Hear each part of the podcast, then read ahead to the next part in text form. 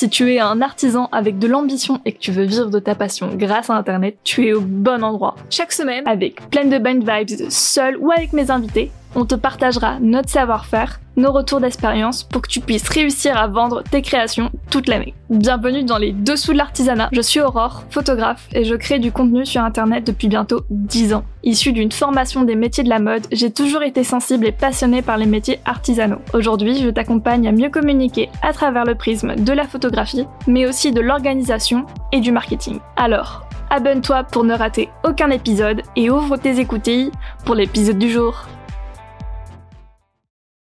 donner envie d'acheter un produit en une image. C'est le grand défi qu'Internet te donne. Que ce soit sur Instagram, Etsy ou ton propre site e-commerce, la première photo de ton produit doit être celui qui donne envie de l'acheter.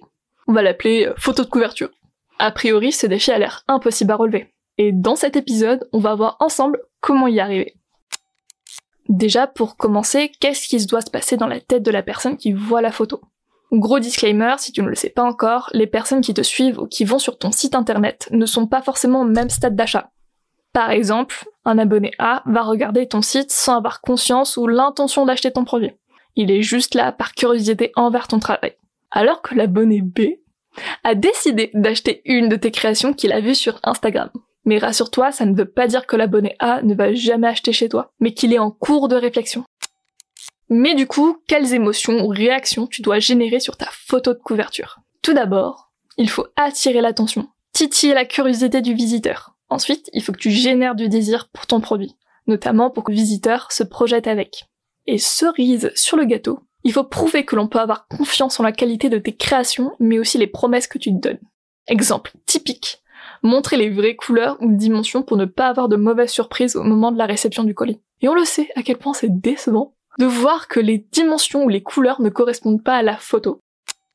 À présent que tu as une idée de tout ce que ta photo doit avoir, comment la mettre en image? Tu as deux solutions. Une photo mise en scène ou une photo mise en situation. Tu noteras que j'ai volontairement pas cité la classique photo packshot sur fond blanc où l'on voit que ton produit. Car je pense que cela peut être très efficace selon les secteurs ou les produits, mais je crois plus au pouvoir des émotions et du storytelling avec ces deux types de photos.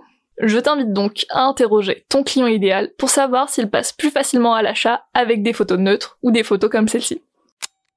Mais tu vas me dire, euh, c'est quoi la différence entre les deux? La photo mise en scène ressemble plus à du packshot. Ton produit seul est le sujet même de l'image. Et tout autour, des éléments de décor qui expriment l'univers du produit et de la marque. En général, c'est le moment où l'on peut laisser libre cours à son imagination. Tu trouveras des exemples avec le lien dans les notes de l'épisode. La photo mise en situation est plus ancrée dans le quotidien. Le meilleur exemple que je peux te citer, c'est la photo de mode. Le but est que l'on voit l'application concrète de ta création dans le quotidien. Et ça, c'est trop chouette pour s'inspirer, se projeter avec ton produit. Pour ta photo de couverture, je te recommande donc la photo mise en scène, car la mise en situation peut vite faire passer à la trappe l'objectif de la photo, vendre ton produit. Rien ne t'empêche bien sûr d'en ajouter sur tes réseaux sociaux ou dans la fiche produit, c'est même fortement encouragé. Bref, à présent que tu sais quel type de photo faire, voici trois pistes de réflexion à appliquer dans ta photo de couverture pour qu'elle soit parfaite. Petit 1, ton identité de marque. Si tu n'as toujours pas d'identité visuelle ou de palette de couleurs définie, fais-en une ou fais-en faire une, c'est primordial pour qu'il y ait un fil conducteur entre tous tes contenus, tout format confondu. Et c'est ça qui va te permettre d'être reconnaissable, peu importe où tu te trouves, mais aussi ça va t'aider dans la direction à prendre pour ta composition. Petit 2, pensez chaque détail. Rien ne doit être fait au hasard. Et j'insiste bien dessus. Tout ce que tu mettras dans ta composition doit avoir du sens. Par exemple, si tu as une marque de bijoux colorés, tu ne vas pas choisir un fond blanc ou noir pas beau. Tu vas opter pour un fond aux couleurs complémentaires à ton produit pour qu'il ressorte bien et tu vas mettre des accessoires qui inspirent la fête ou l'été. Avec un tournesol, des pétales de fleurs ou même des confettis. J'espère que tu vois où je veux en venir. Tout ça pour te dire qu'il doit avoir un sens, une histoire à raconter pour générer de l'émotion et cliquer sur ajouter dans le panier. Et petit 3, la luminosité et la qualité. J'ai mis ces deux points dans le même panier car ils sont étroitement liés. Une bonne qualité d'image, c'est une bonne luminosité et inversement, tu gagnes en qualité avec une bonne lumière. Et c'est ça qui va inspirer la confiance en ta marque. Tu paraîtras plus professionnel et mettras mieux en avant ton produit. Je te rassure tout de suite, tu n'as pas besoin de flash ou d'appareil photo professionnel à 1000 euros. Et confiance en la lumière naturelle. Ça restera toujours la meilleure et dompte-la comme tu le peux avec un réflecteur. Au pire des cas, tu peux toujours l'améliorer avec une application de retouche. Bref, on arrive à la fin de cet épisode, résumons tout ça. Pour donner envie d'acheter ta création en une image, tu as besoin d'attirer l'attention, générer du désir, inspirer confiance en ta marque.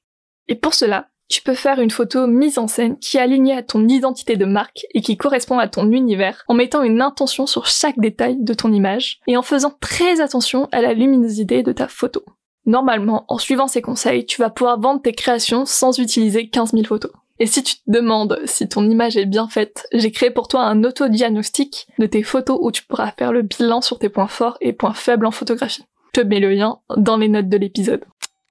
J'espère que cet épisode t'a plu. N'hésite pas à l'enregistrer pour plus tard et laisser une note sur ta plateforme d'écoute. Je suis disponible par message privé sur Instagram si tu as des questions. Et sur ce, je te dis à très vite sur les internets.